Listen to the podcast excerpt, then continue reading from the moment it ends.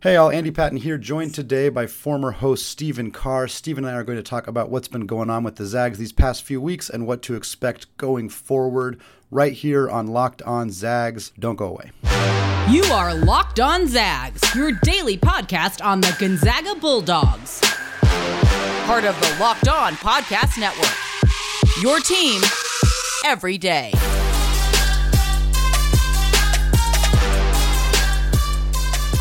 What is going on, y'all? Welcome to the Locked On Zags podcast, part of the Locked On Podcast Network. I am your host and longtime Gonzaga podcaster, Andy Patton, ready to take you through another season of Gonzaga Hoops. The holidays are just around the corner, and finding the perfect gift is tricky. Omaha Steaks makes it easy to send friends and family an unforgettable gift guaranteed to be loved. Go to omahasteaks.com and enter college into the search bar to order the perfect gift package. All right, as you guys can probably tell, I'm still getting my voice back after the Alabama game, but fortunately, I don't have to talk the entire time because I'm joined today by former host of the Locked On Zags podcast and current Gonzaga employee, Stephen Carr. Stephen, thank you so much for taking time out of your day to join. You got it, Andy. How are you? Ah, you know, I'm good. I'm good. I did have a fun weekend going to the game. Unfortunately, the result was not what we wanted for the third third game in a row. That's been a little rough to watch for the Zags. But uh, other than that, I'm doing good. How about you? uh, I'm busy, but I'm hanging in there. Mm-hmm. Like you, I was, uh, you know, not the ideal result uh, on Saturday. I was going to travel over. I thought about traveling over there. Mm-hmm. Um, decided not to watch the game from my couch. But the, the end result would not have changed whether I was there or not. No, but, I don't uh, think so. Like the atmosphere there was was very very good, um, and it's it's cool that they got to play a game in that new arena. Yeah, no, Climate Pledge was awesome. That was the that was the highlight of the game was was seeing the new arena. But uh, yeah, I think the the biggest thing, Stephen, I, I wrote some questions down, but uh, the main question I have is what the hell's going on? um, turnovers. Mm-hmm. Um, and I know a lot of. I think a lot of people. Um, well, let's just say this: the turnover issue was definitely the problem in the Duke and Tarleton State game. I think mm-hmm. we all know that, right? Mm-hmm. Especially down the stretch in the Duke game. Um, the issue with the Alabama game was obviously they they left Shackelford a little too open mm-hmm. multiple times, and you know Adam Morrison mentioned um, post game radio that you know in shoot around Gonzaga was harping on like, look, Alabama shoots a ton of 3s mm-hmm. You guys got to run them off the line. Mm-hmm. They didn't happen to do that. So it's not like it was like a, a foreign concept to them. Like everybody knows what Alabama does. So mm-hmm. the fact some people were saying like, oh, how can they not know this? Like they did. They just they probably didn't execute the game plan as well as they would have liked. Obviously. That's you know that. Go yeah. Go ahead. I was gonna say that was my my takeaway after the game is like why why did they seem unprepared? Like Alabama doesn't hide who they are offensively. Like I thought, and, and, and maybe there was some some tricky stuff that Nate Oats and the squad and the staff did that we didn't see, but it seemed to me like they should have been prepared for Alabama to bomb a bunch of threes, and yet, particularly in the last ten minutes of the first half. Uh, Alabama just got whatever shot that they wanted on the perimeter, and that that to me, like we can talk about the Duke and Tarleton State and Alabama game, and everybody wants to lump them together but in some ways the struggles they had against Alabama were were much different and you could try to spin that positively but also it's a little frightening that they had other issues crop up in this game that we haven't seen before that led to a loss. Yeah, I mean Alabama, I rewatched the game um, mm-hmm. on Sunday night. Alabama runs a lot of really really good stuff. Mm-hmm. Um, they run a lot of ghost action, a lot of pick and pops, um, just a lot of different stuff, flare screens, a lot of stuff to get Shackelford into space. Mm-hmm. Uh, and he's got a really, really quick trigger. So uh, some of that is just Alabama's team is really nice. Mm-hmm. Um, but the other part of that is a lot of what they do is based on dribble penetration. Mm-hmm. And stopping dribble penetration obviously helps because you don't have to get out to shooters. Mm-hmm. Um, if you can't stop dribble penetration, and you have to help inside. The mm-hmm. closeouts to shooters obviously is a lot longer way to go. Mm-hmm. Gonzaga didn't do a great job stopping dribble penetration. Um, and so the, the problem defensively was kind of twofold in that respect. My bigger issue, I thought, in the Alabama game and, Mm-hmm. and the Tarleton State game, to be honest, um, I thought I was more concerned about the offensive end Mm-hmm. um, than the defensive end because I think this team has uh, some pretty good defensive players. They didn't play great defensively against uh, uh, Alabama, but Mm-hmm. I think uh, overall, long term, I like the defensive outlook of this team, especially with Chet Holmgren inside. Mhm. Um, but offensively, I don't know what their identity is quite yet, and I Mhm. don't know if they know. And Mark Few said before the season, he warned everybody. You know, it's like this is not last year's team. That Mhm. team was the exception to every rule. They were Yeah. unbelievable from day one. They had a bunch of senior, well, not necessarily senior leaders, but guys who've been in the program, you know, Mhm. three and four or five years. Um, and a stud freshman, Jalen Suggs, who was unlike anybody they've ever had before. Mhm. This year's team is not experienced playing with each other, Yep. and the style of play that they have offensively is completely different than last Mhm. year's team. Last year was four out all the time. Mhm. This year's team is back to playing two bigs consistently. Mhm. So it the, the the spacing in general with what they do is different than last year's team. So I, they're still trying to figure out exactly what they want to do, what actions are most effective with this group, um, and it's going to be a process. Yeah. You know, they looked incredible against Texas, but I think part you know part of that is because Texas's defensive game plan against Timme was frankly terrible. Really bad. Um, yeah, and then the UCLA game, um, you know, I thought they were they were great. It's probably the best they looked all season, and Mhm. it's not a coincidence that it was because Andrew Nembhard was hunting his own Yep. shot and Mhm. playing very very aggressive, and that's what they need is perimeter players to Mhm. be more aggressive and hunt their own shots. They had that, you know, Jalen Suggs can get a bucket whenever he wanted last year. Andrew Mhm. Nembhard was a lot more aggressive last season um, than we've seen so far this year outside of the UCLA game. Corey Kispert was strong enough where he could rip and drive kind of whenever he wanted. This year's perimeter is still trying to get there. Mhm. Um, I think they will by the end of the season, but um, just uh, as a general thought, the perimeter players when they're in whatever action that they're in have to become a little bit more aggressive offensively and hunt their own stuff rather than rely on Timme and Chet inside. Well, this is what was so frustrating. I mean, I think you hit so many of the points that uh, you know I agree with and had down in my notes here. But uh, I think a the UCLA and Texas games may have been slightly red herrings for how uh, prepared this team is offensively, which you kind of touched on a little bit there. But I also think like what was so frustrating in the Alabama game for me was. The, the, they they ran a lot of pick and rolls, and we've been kind of touting Andrew Nembhard as this pick and roll master for a long time, and he he has been throughout most of his career. But it looked like in this game, as soon as they came off of that action, there was no intention for Nembhard to attempt to score. And so, like a pick and roll is only effective if the person coming off the screen is going to make a decision whether they're going to drive to the basket, step back and take a shot, or pass the ball to the roller. And in this situation, it seemed like every single time there was no intention to do other, anything other than get Drew Timme the ball. And so the defense can adjust to that significantly easier. And Drew, he mentioned after the game, he felt like he was forcing a lot of shots. And I understand why he said that and why he felt like that. But in my mind, if everybody on the court, their sole goal is to get Drew Timme the basketball, what what else is he going to do? You know, he feels kind of like he has to do that. And so that was a frustrating aspect for me, as it felt like they weren't running the pick and roll action in a way that actually made the defense have to do anything. it felt like the defense could kind of just wait until Drew Timme got the ball and then foul him, and then Gonzaga was mostly only getting one or two from the line, and that's just that's just not an efficient offense.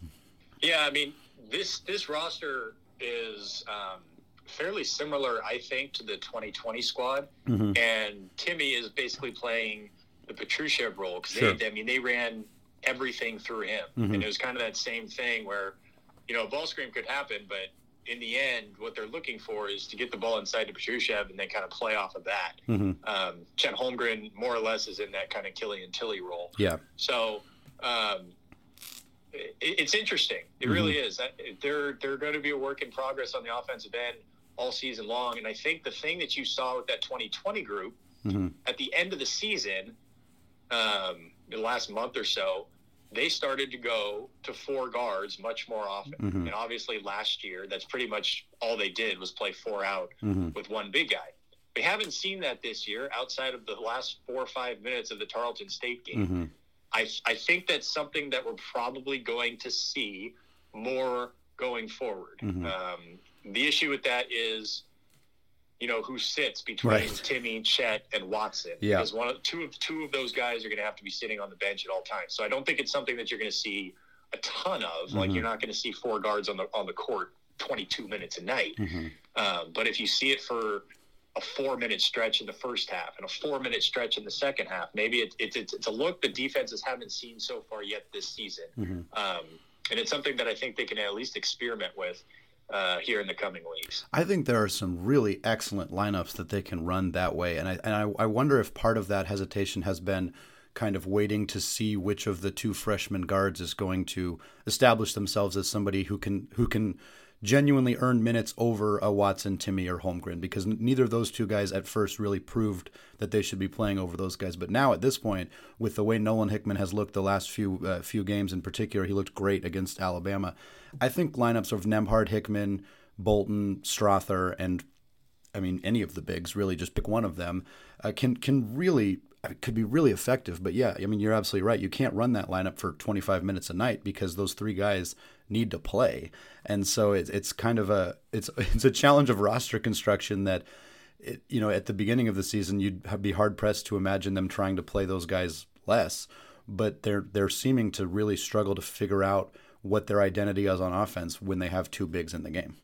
Yeah, I mean, it's we're, we're complaining about an offense that you know is still putting up over one point per possession. So it's not like this is like you know shooting above fifty percent effective field goal percentage. It, Mhm. It's not like the offense is bad by any stretch. It's not. It's just not as efficient as we've seen, Mhm. um, especially last year. I mean, last year spoiled every single Yep. one of us, Yep. and really put the most unrealistic expectations possible on pretty much every Gonzaga team going forward. Um, which is unfortunate for a lot of these teams because like not every season is supposed to be as memorable and as incredible as that one was. So Absolutely. there's going to be some lumps. Obviously, they're taking them right now, but Mhm. they've got a coaching staff that's been around forever um, and have a, has a ton of experience. They've been through this kind of thing before, where they they kind of experiment when they need to, and by the end of the season, um, they'll have these guys in a spot where everybody knows what they're doing, everybody knows what the role is, everybody knows what the most effective actions are Mhm. um, within their offense. Uh, I, I think going into this year, if if you told everybody Mhm. that they would go two and two in the UCLA, Duke, Alabama, and Texas games, I think most people would have said, "Yeah, I could probably see that happening." Sure. It's just the the way that it happened, hmm just blowing the doors off the first two teams, Yep. and then struggling to close out Duke, and then struggling against Alabama. hmm Uh, like all of a sudden, the expectations are like they went from you know national championship favorite to they might struggle to even make the final four. It's like, well, you can't just go from one to the other within you know a 45 minute span of playing time. So Absolutely. um, they're they're going to grow. They are going to grow, and I think by the end of the season they'll be just fine. Well, you mentioned the coaching staff, and that's absolutely what I want to get into a little bit more in the second segment. Before we get there, though, let's talk about today's sponsor, Boost Mobile. You listen to podcasts for the power of the inside track. You switch to Boost Mobile for the power of saving money because with Boost, you get the power of a free 5G phone so you can listen to the latest episodes and keep up with your favorite players and teams. The power of three unlimited data lines for 30 bucks a month per line so your family can share all the insights. And the power of one of America's largest 5G networks so you can do it all at the speed of 5G. With all that money you'll save and all that edge you'll gain, just how powerful will you become? Switch to Boost Mobile and find out. Get a free Samsung Galaxy A32 5G when you switch to one of America's largest 5G networks. More power to save. The free phone is limited to new customers and one per line. Additional restrictions apply. Offers and coverage not available everywhere or for all plans and networks. See boostmo- boostmobile.com for details. Today's episode is also brought to you by Prize Picks. Prize Picks is daily fantasy made easy. I love this app, and I know that you will too. Prize Picks is a leader in college sports daily fantasy. They offer more college football props than anyone in the world and offer all the star players from not only the Power 5 schools, but your favorite mid major programs as well. New users that deposit and use the promo code Locked On will receive a 100% instant deposit match of up to $100. PrizePicks allows mixed sport entries, so you can take the over on Chet Holmgren combined with the under on Patrick Mahomes in the same entry. Use the award-winning app on both the App Store and Google Play. Entries can be made in 60 seconds or less. It's that easy. Don't hesitate. Check out PrizePicks.com and use promo code Locked On, or go to your App Store and download the app today. PrizePicks is daily fantasy made easy.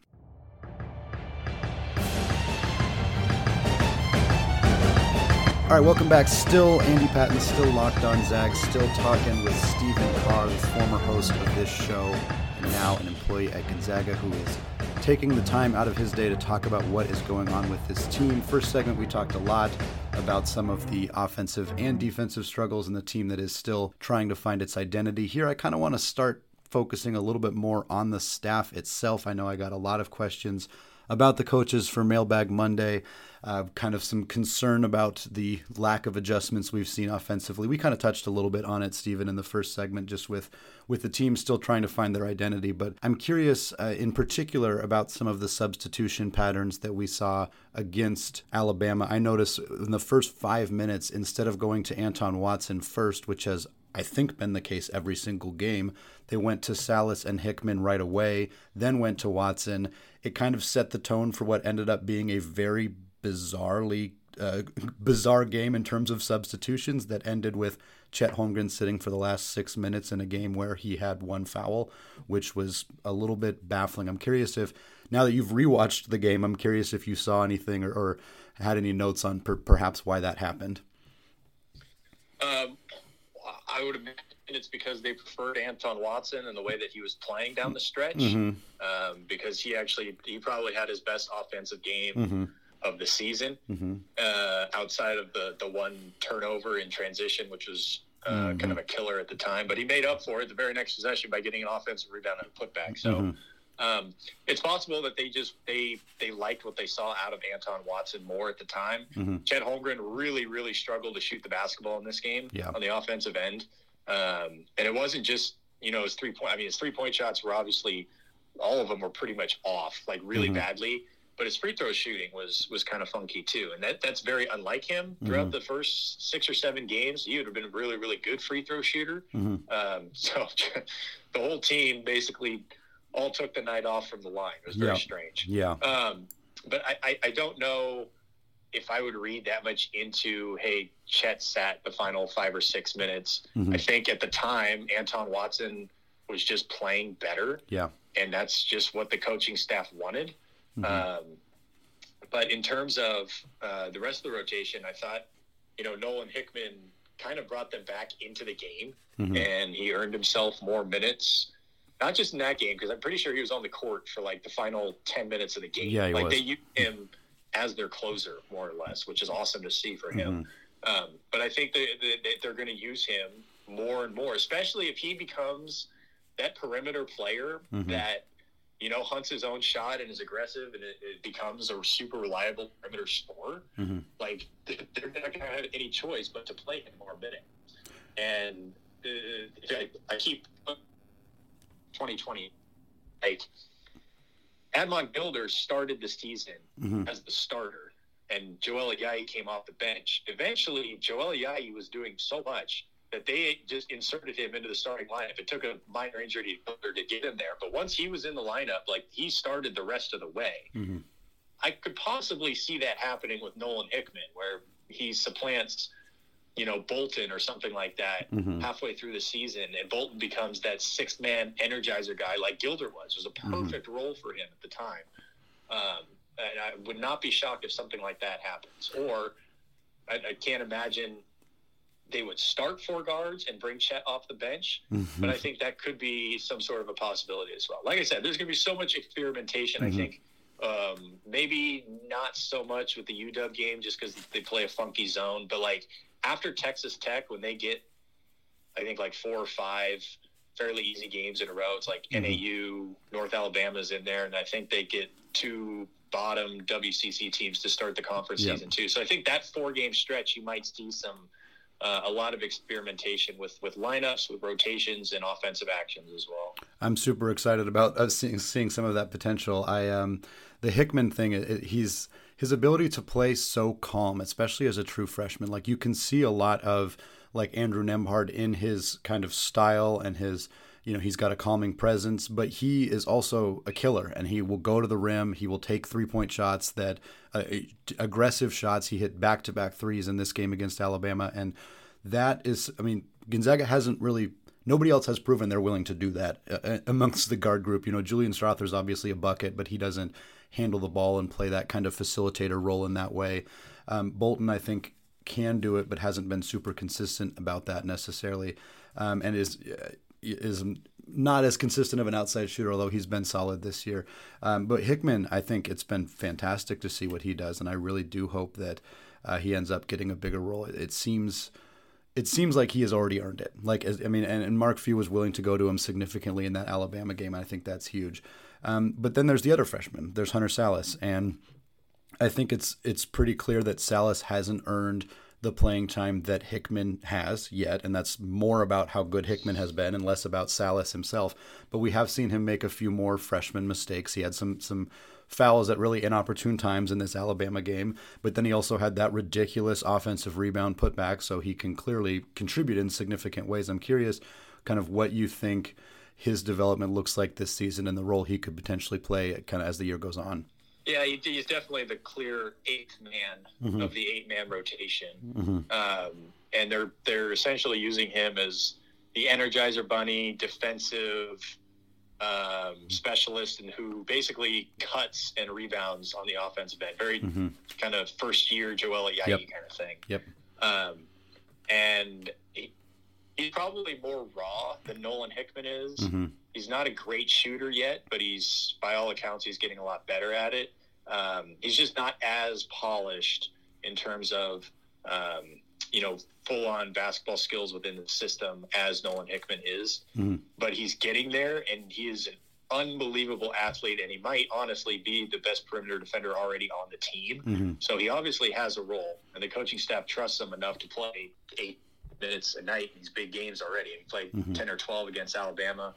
Um, I don't think he played much against Duke, mm-hmm. but the, you know, the more he plays, the more uh, opportunity he gets, the more trust he gets from the coaching staff. Mm-hmm. I'm super excited for his development, probably more than anybody else mm-hmm. on this roster, because I think his ceiling can be so high. Yep. Um, he's he's electric in transition just because of his speed and his quickness, um, his explosiveness in the half court. Once he uh, you know, gets more opportunity to kind of drive and create for himself. I think he's going to be a really, really good slasher down the road as well.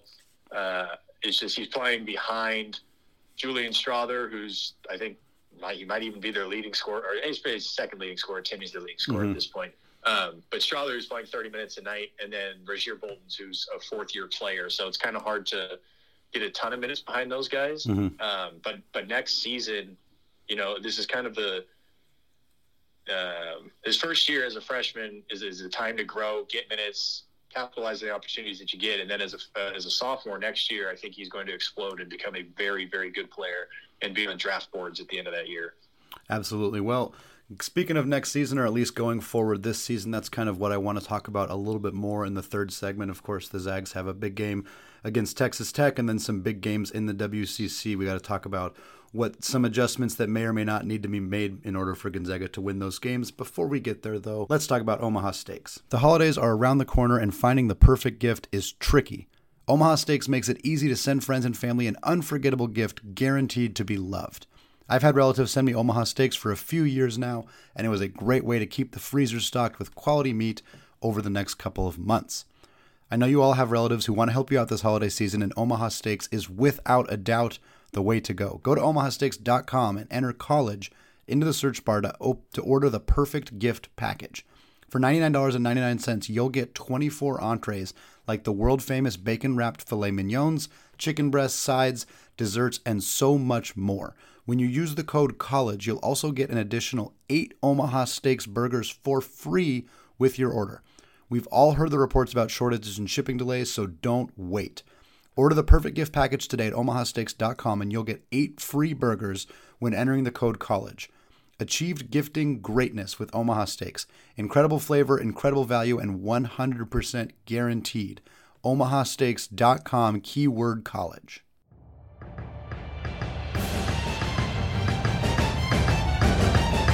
All right, welcome back. Segment three. Still Andy Patton, still here with Stephen Carr. Uh, we're going to try to flush the last couple of games. I know they've been frustrating for Gonzaga fans to watch, but we got a lot of basketball left this season. Of course, Merrimack coming up later this week, and UW potentially on Sunday. They are having some COVID issues right now, but we are assuming as of now that that game is going to be played. Uh, so those are not going to be the most difficult games, uh, hopefully, for the Zags. Uh, we should knock on wood in that regard. But we've kind of touched on some of this stuff already, Stephen. But are there things that you're hoping specifically to see the staff or the team, specific players, do do a little differently to kind of make you feel a little bit better about where this team's going direction wise? Well, I think they're going to get a great challenge with Texas Tech in sure. terms of turnovers because mm-hmm. Texas Tech's defense is top five in the country in turnover percentage. So if they don't show up turnover issues before that Texas Tech game, you know things could you know be dicey down the stretch in that one as well. Mm-hmm. Texas Tech also has the number one offensive rebounding percentage in the country. Mm-hmm. So they're a team that forces a ton of turnovers and grabs a ton of offensive rebounds, which essentially means a ton of extra possessions. Mm-hmm. So that's going to be um, you know, maybe a little bit of a different challenge for Gonzaga. I don't know if they've faced a team that's that elite, mm-hmm. um, especially on the offensive glass. I mean, Duke normally is really good on the offensive glass. They're not so far this season. Alabama was actually pretty good, but Gonzaga actually out rebounded them. Um, Gonzaga's rebounding this season has actually been fairly good. Mm-hmm. I think you would ex- expect that with a seven-one guy. mm-hmm. Yeah, but Ju- Julian Strawther has been unbelievable rebounding the basketball. And Mark Few has pointed that out a bunch is just how how much he's improved rebounding the ball, and, and they've really, really need that. So um, I think rebounding is going to be a challenge in that Texas Tech game. And then obviously a team that forces a ton of turnovers uh, going against a Gonzaga team that has struggled with turnovers the last couple nights or the last couple games, I should say. Mm-hmm. Um, that's definitely going to be a, a challenge. So I, more than anything else, it's the turnovers and then finding some sort of flow on offense um, that includes some aggressiveness from their guards. I think that's what I'm looking for more than anything else is from the offensive end.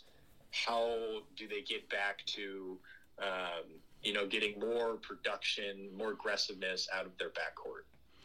Absolutely. That's the number one thing for me, too, is if we see the guards coming off pick and rolls or running actions where they're not really looking to take their shots.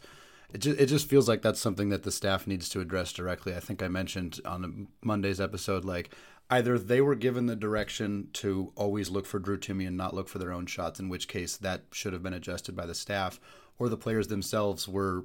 I mean, maybe there's a confidence issue, who knows, or maybe it was just they felt like the best play was to always get Drew the ball, in which case they need to be kind of re- reminded that they should look for their own shots too. And I'm hoping that uh, as we see, you know, these next couple games coming up, that we'll see those guys start to look because you mentioned it earlier in the show the Gonzaga's best performance all season long, without a shadow of a doubt, was against UCLA, and it, it like you said, it's not a coincidence that that was the game that Andrew Nembhard. Not only was he good statistically, but he was he was forcing the defense to to respect him. He was going to the basket. He was taking outside shots, and I know his outside shot has not fallen lately, but it, he needs to be able to to take when he has good looks, he needs to be able to take those shots. And even if he's not knocking them down, you know, forty percent of the time, which he's not going to do, if he's knocking them down enough, that creates more pressure on the defense in ways that we just it didn't seem like Alabama's defense was ever unsettled in, in that game, and, and that that was a huge problem to me.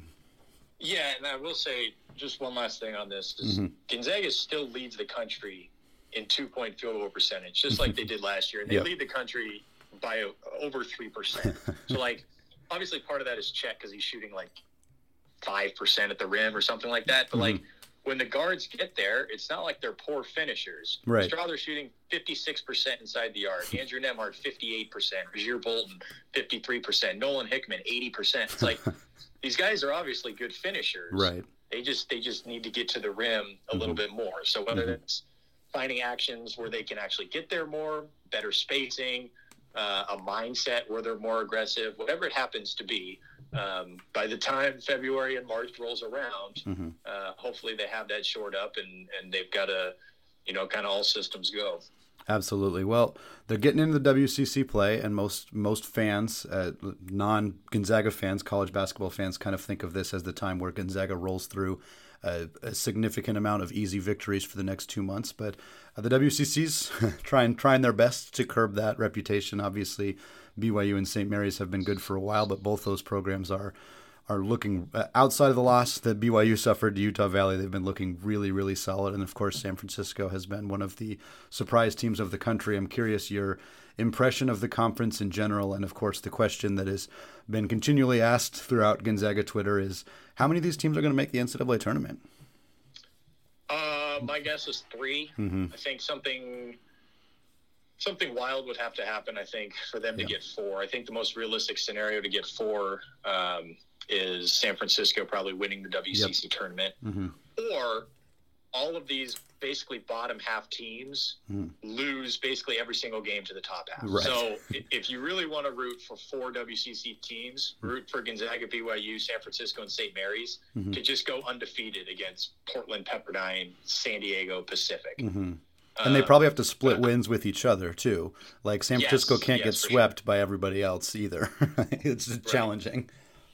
the one thing I'll say is um, I, I don't know if St. Mary's and BYU can necessarily um, challenge Gonzaga because I don't know if their offense is explosive enough. hmm I think their most difficult challenge within the WCC this year is going to be San Francisco because they have arguably outside of Gonzaga the best guard line in the league. Mhm. Actually, I don't even know if it's arguable. I'm pretty No. sure that's a fact. Yeah. San Fran- I'll, I will take San Francisco's guard line over any other um, team in the WCC Mhm. uh, outside of Gonzaga, and they've got size this year. Patrick Tape came over from Duke after not really playing much over there. Yalan Massalski, 6'9", 6'10", Mhm. been around in the conference forever. Used to play for San Diego. Like they've got size. Vladimir Mm-hmm. uh, Mark. Oh God, how the hell do you say his name?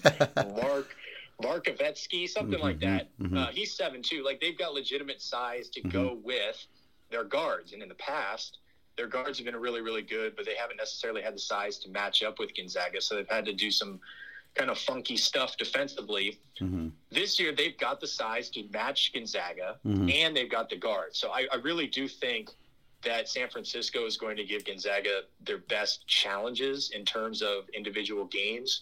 Whether or not San Francisco finishes second in the WCC, I don't know. Mhm. Um, but they're playing really, really well, and I like their roster construction. They the league itself started really well, Mhm. and over the last two weeks has struggled Yep. for various reasons. Mhm. Um, Santa Clara was six and zero, and then lost three straight games because Josip Vrankic has been out with mono. Yep. So they really, really need him to come back. Um, St. Mary's, I mean, they're they're St. Mary's. the, the difference is, you know, you know they're not going to score a ton. You know that the, the Mhm. possessions are going to be limited. The difference is this year's St. Mary's team is unbelievably good defensively, which Mhm. they built off of last year because last year was actually top twenty nationally as well in the defensive end. Mhm. Um, they're they're still struggling a little bit on the offensive end. Better Mhm. than they were last year, but still struggling uh, a little bit on that end. Then BYU's already got two injuries that they're dealing with. Gavin Baxter is going to be out for the year, Again. and then yeah. um, again, which just sucks for Yeah, that I kid. know. Three, I mean, three straight years. It's Yeah. awful. But then uh, Richard Harward, who was their original starting center, hasn't Mm-hmm. come back since the first game of the season because he's had some cardiovascular issues. So, Mhm. um, and outside of Alex Barcelo, they do not have any uh, really reliable three point shooters that they Mhm. found quite yet. So Mhm. um, their offense is is a work in progress, just like St. Mary's offense is a work in progress, just like Gonzaga's offense is a work in progress. So it'll be an interesting WCC season for sure. It's it's fun to see that four teams going into conference play at least have a shot of getting Yep. into the tournament. So that'll be fun to watch throughout the year. It's hard to imagine the the committee picking three at-large teams from the WCC. Unfortunately, I agree with you in that regard, but it's also hard for me to imagine that some of the lower tier Power Five schools that will end up making the NCAA tournament are definitively better than either St. Mary's or San Francisco, because we assume one of those two teams probably will not make it. Hopefully we're wrong, but if one of them doesn't make it, I have a hard time imagining that the, you know, seventh, sixth or seventh best team in whatever Power Five conference uh, is better than them. But such is life of a mid-major program, unfortunately. But it is fantastic to see those schools at least being more consistently, you know, noticed. I think that the fact that the last two weeks haven't gone great for the WCC is, is a bummer, but they're clearly on the right path. Absolutely. Stephen, thank you so much for taking the time to to come on the show to talk about Gonzaga's uh, woes from the last couple weeks. Help uh, calm some people down. I'm sure. I think you, you said it well. The two and two in these four games is not a terrible result. It just happened in a way that makes it a little bit scarier for the for the fans. But uh, yeah, I really appreciate you coming on. I'm looking forward to to talking to you more throughout the season. You got it, my friend. Happy holidays. All right, that is going to do it for today. Thanks again to Stephen for joining the show. We are going to have an overview of the WCC for WCC Wednesday, and of course, Andy Locks on Thursday this week, and then a potentially a preview of Washington, depending on their whole situation. All right, here on the Locked On Zags podcast, which again, thank you for making this your first listen of the day. Now is a great time to make your second listen of the day, the Locked On Bets podcast. Locked On Bets is your daily one stop shop for all of your sports gambling needs. Locked On Bets is hosted by your boy Q with expert analysis and insight from Lee Sterling. All right, thank you all for listening, and go Zags.